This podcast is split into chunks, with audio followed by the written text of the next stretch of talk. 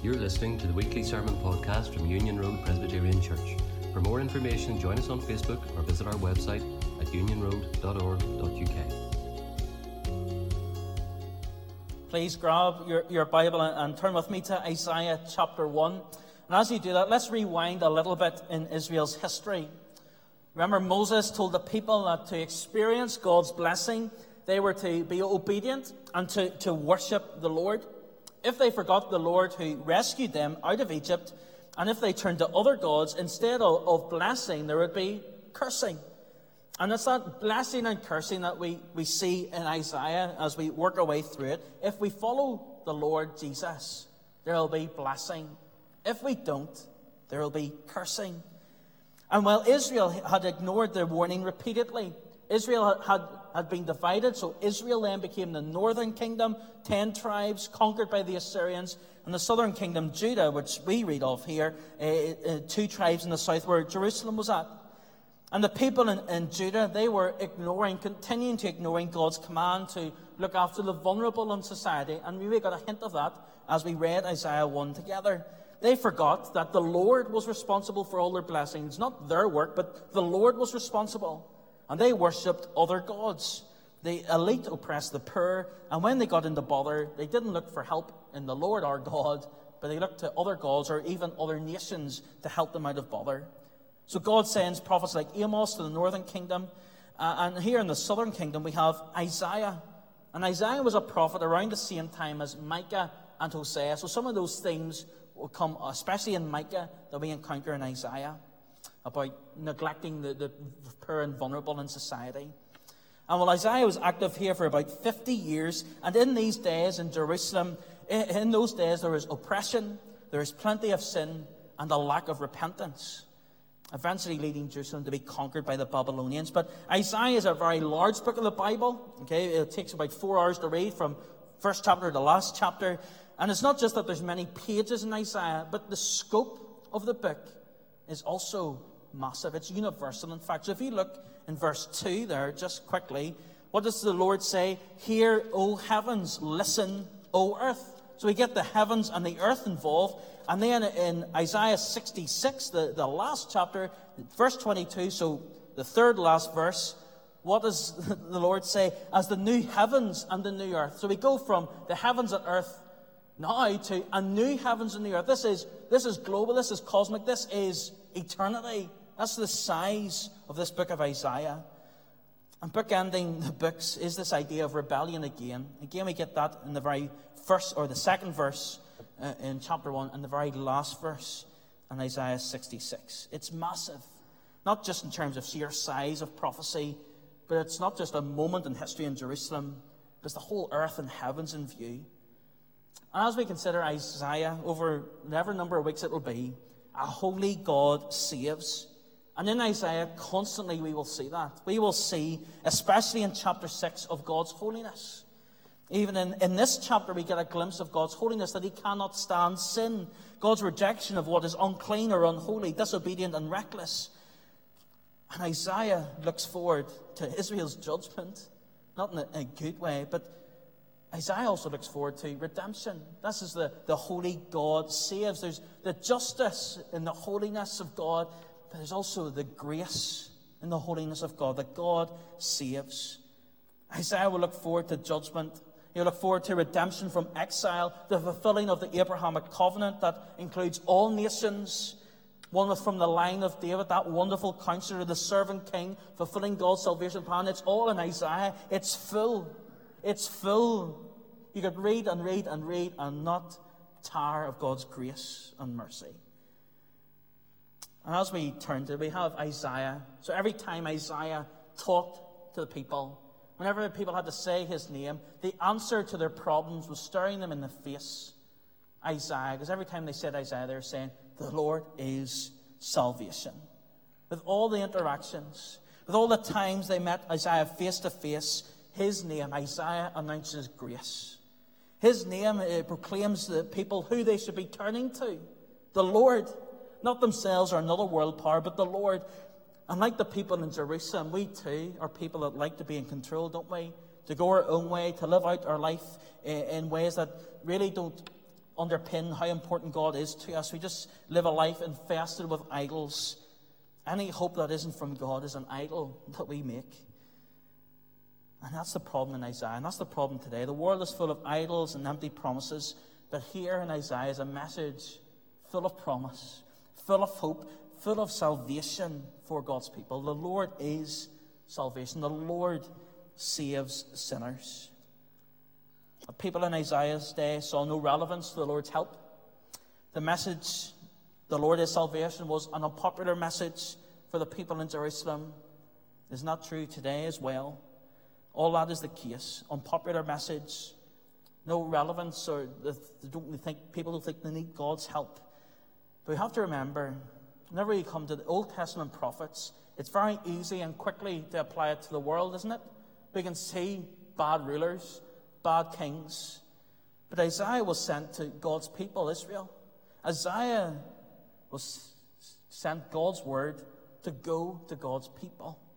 So we must remember not to instantly look outside of us, but start and apply God's word to God's people first. It's true that the nations need it, but we need it too. And as we look at, at Isaiah chapter 1, the first thing that we see uh, is rebelling children in verses 2 through to 9. You see, God describes them that they have rebelled against me, that I was uh, I reared children. And that's a, it's a devastating picture, isn't it, that Isaiah is using? Some of us maybe have experienced children rebelling against us, and it breaks so much heartache and heartbreak. It's devastating, and it's really sore and hurtful. Some of us know that all too well, but how much more rebelling our own children, much that hurts, how much more the Heavenly Father with His children? the one who is perfect and just and holy, experiences it far, far more. Because here is a sinful nation. Jerusalem is God's own children, supposed to act out God's purposes in the world, and children who are reared and brought up and know the way that they should go. And they've literally turned their backs, haven't they? They've turned their backs and gone down another road. In verse 4, God says that you have uh, your children given to corruption, you have forsaken the Lord. You have spurned, you have turned your back on me. There's no longer a respect for the Lord. They're distancing themselves from the Lord. They're saying things like, well, that was the case in Moses' day. We know much better now. That's what they're doing. And throughout the picture, we'll be able to pick up the, the ignorance of God's people, that they just did not know the Lord at all. In so many ways, so much so that God says they're going through so much difficulty. They're being surrounded. They're having all these difficult circumstances. They're experiencing the covenant cursings because they aren't faithful to God. And normally, when that happens, or quite often that happens, God's people turn back to God. But here, they're continuing to walk down a different way. Their backs continue to be turned, and God says, You look like a man beaten up. You look beaten up to the point that you don't even know what's wrong with you. They're like a man beaten up, he just goes back to get another beating. That's how downcast and downtrodden the people are. Head injured, heart afflicted in verses 5 and 6, overwhelmed with the damage. They don't even know they're injured and bad. But God indicates the devastating state of his people like a body beyond recognition. Beaten, injured, wounds, bruised. It's all pictures here of Israel in their sorry state. I will not do tonight, but think to Isaiah 53. Those words are used of the suffering servant much later on of Jesus. What a picture. Instead of Israel being beaten or God's people being beaten uh, and not knowing where they're going, the punishment that they deserve, that picture is used of Jesus. Isaiah 53. And as bad as the sinful nation is, as awful as a, a beaten up man might look like, he doesn't even know, and is so disfigured throughout the rebelling children, God has grace upon grace. Look at verse 9. There's a hope of a remnant. So, despite the sorry, sorry state that they should be taken out, God says that um, unless the Lord Almighty had left us survivors, the Lord is still going to hand out grace. Jerusalem is such a bad state that Sodom and Gomorrah are likened to it. It looks more like that than God's holy city. And what happened to Sodom and Gomorrah, well, we know, don't we? But here, God says that He's going to leave some survivors. How many people survived in Sodom and Gomorrah? Zero. Here God is going to give grace. Abraham pleads and pleads for Sodom to, to no avail. They're utterly destroyed, but here's grace. God's going to leave survivors. He's going to leave people. He's going to leave a remnant of his own people. Because if the Lord would not intervene in this way, if the Lord would not leave survivors, the nation would be wiped out. But here God's going to identify a core survivors, escapees of God's judgment. And we can lament about the world, although that might not be our spiritual state as a church. But we can lament about the world, we can grumble, we can question decision making, create policies and organizations, point the finger at sin in the world. But here Isaiah is speaking to God's people, and we need to look past the world. In a sense, we need to forget about the world for a moment and look past the socio-economic affairs of today, to look past government decisions, to be look past uh, judicial or political decision makings and stop analysing our world because God judges his children in spiritual terms. Not what the world is doing, but on spiritual terms. Ray Ortlund says this. So God's people weren't experiencing blessing. Ray Ortlund says this What hinders God's blessing is his own children in rebellion against him. Does not change the narrative of what we think of the world, blaming corrupt leaders and everywhere harboring sin inside of us. We need to look to ourselves, look to our spiritual state. Because we all know we are rebelling children, don't we? We turn our backs against God. But there's hope. There's a remnant of people. And those are the people in Jesus. Our natural tendency is rebellion rather than repentance. Sometimes we don't even recognize we are rebelling, but we need to look to ourselves before we blame the world. Because God describes them as a man that's speaking up and just goes back for more, or being compared to a stupid donkey who knows its owner. They don't even know their owner, God says of Israel.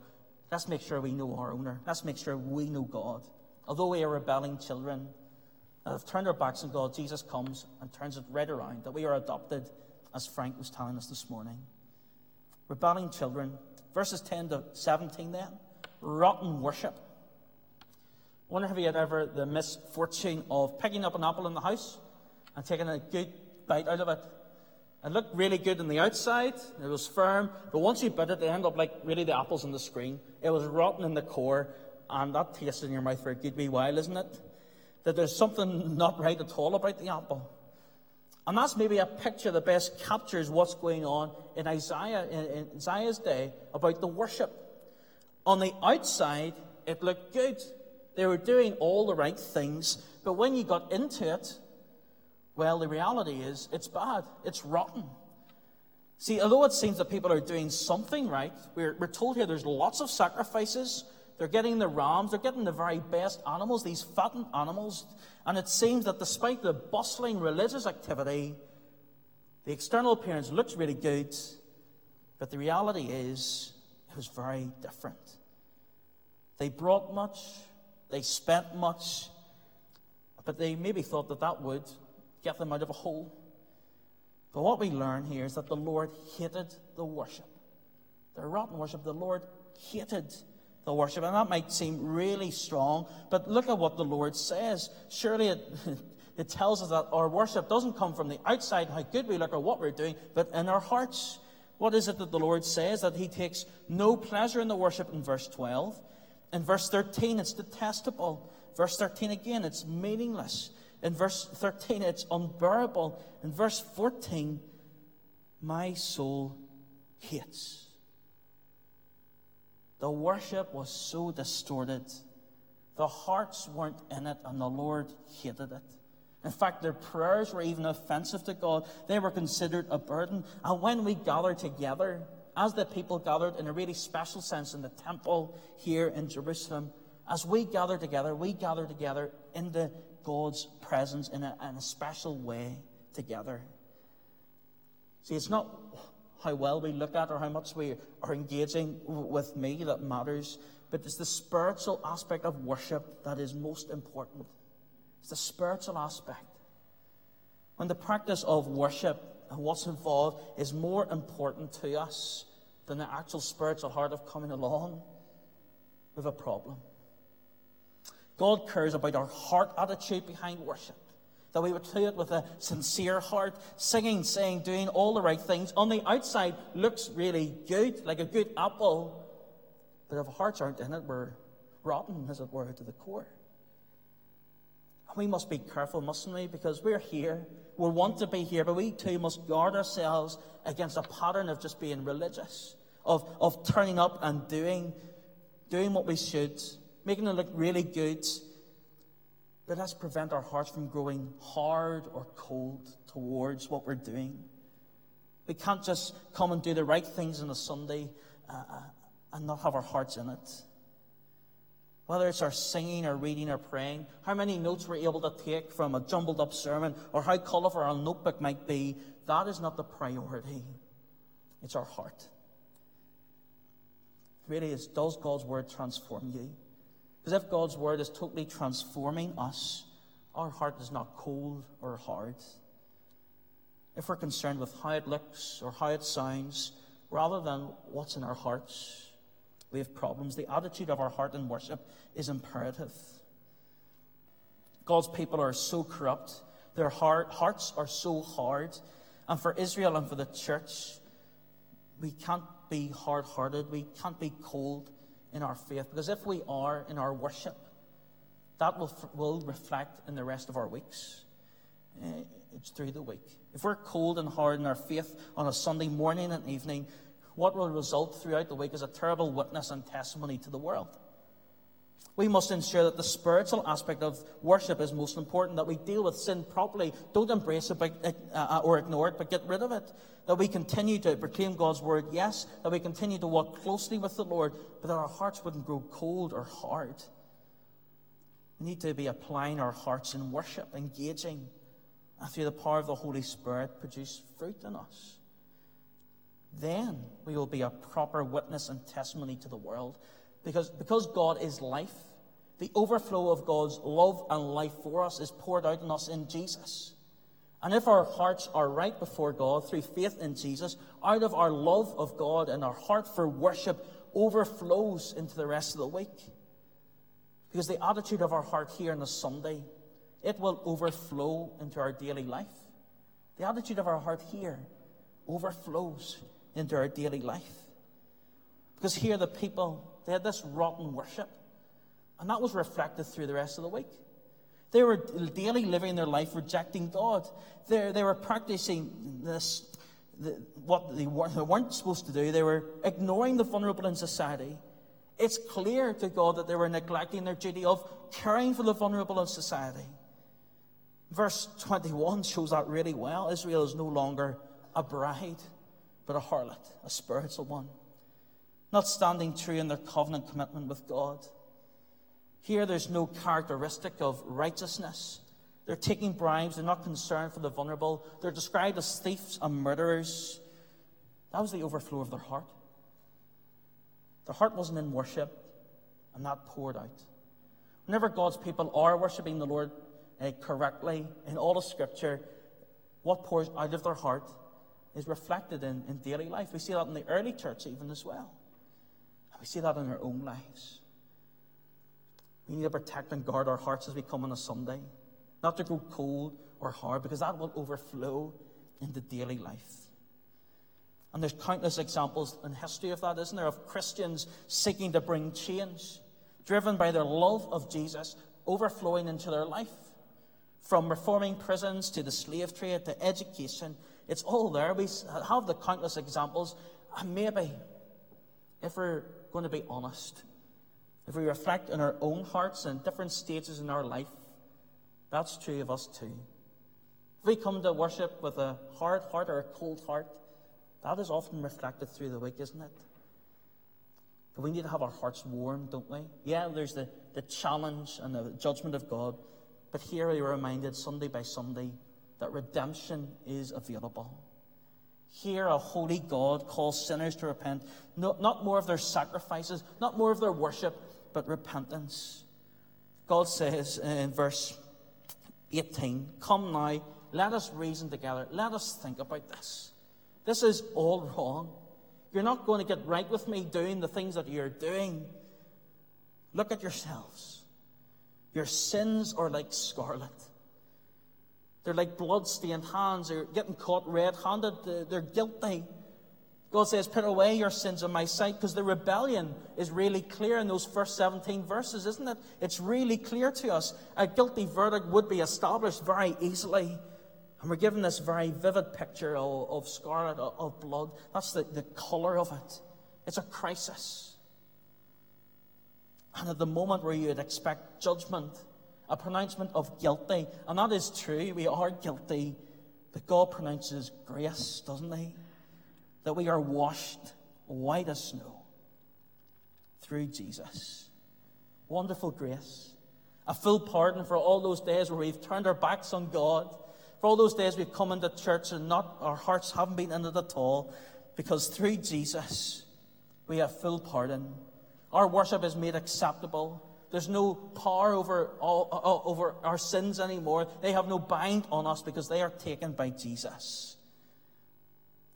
Because the alternative to redemption that is available is the destruction in verses 19 and 20. But in Jesus, we have that wonderful picture and that really famous picture of red to white.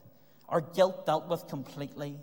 Because God is a holy, holy God and must punish sin, and He will punish sinners who do not repent, but those who, who, who do come to Jesus. Well, Jesus takes that punishment. That picture, that beaten man with wounds and welts and open sores. Know that if you trust Jesus, that is a promise that is faithful and true. That you are pardoned through faith. Sin has left the most, the deepest stain on humanity, and God cannot stand it, but only a holy God is also able to wash it away, that stain, and make it white as snow, pure. Instead of blood on our hands, we have forgiveness, we have white, we have purity. Those pictures from Revelation that we are clothed in the righteousness of Jesus rather than the blood in our hands. But we are clothed in the robe of righteousness. Though our sins are like scarlet, they will become white as snow. And then there's finally, uh, and very briefly, a refining of Zion. A refining will take place, and we know that refining is, it, removes impurities, doesn't it? So, Jerusalem, we know it's, it's been awful, but God is going to extend grace. He's going to change sinners' lives, but He's also going to change the city because there's a refining of Zion. So in verse 21, we see that Jerusalem is a, a harlot. The city of Zion is a harlot. But there's a day coming where this will all change. By verse 26, Jerusalem's described as a city of righteousness, a faithful city. Why? It's nothing to do with the people. It's all of God's work and grace, isn't it? Look at what it says in between verses 21 to 26. Zion is going to be restored. And Zion is going to be purged, isn't it? There's all these bad rulers, but the Lord Almighty declares, I will get relief. I will turn my hand. I will thoroughly purge away. I will remove. I will restore your judges. And after that, after I've finished my work, you'll be a faithful city, a city of righteousness. That is what God will do. He will purge. He will get rid of any unwanted a quality in Jerusalem. But it's also a picture for what is to come immediately. But as always in the Old Testament, it points us forward, doesn't it? Always points us forward to where the, Isaiah ends, the new heavens and the new earth, where well, Zion will be refined. It will be restored in all of its glory and splendor. It will be purged from all sin. God will redeem his people in a way that continues to show his holiness rejecting the bad, which is all of us, and accepting us in Jesus.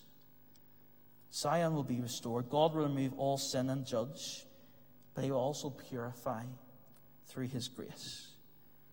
This is a, a new city, isn't it? A new city for God's holy people, a city of righteousness. All of us will be righteous. Why? Our sins were scarlet, now white as snow.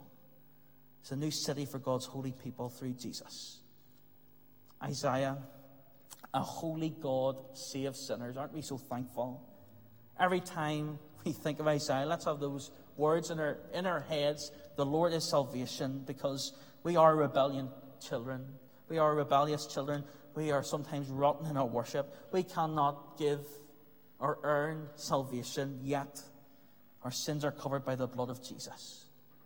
And we will one day be in that city of righteousness, that refined city, not of our own doing, but all of God's grace.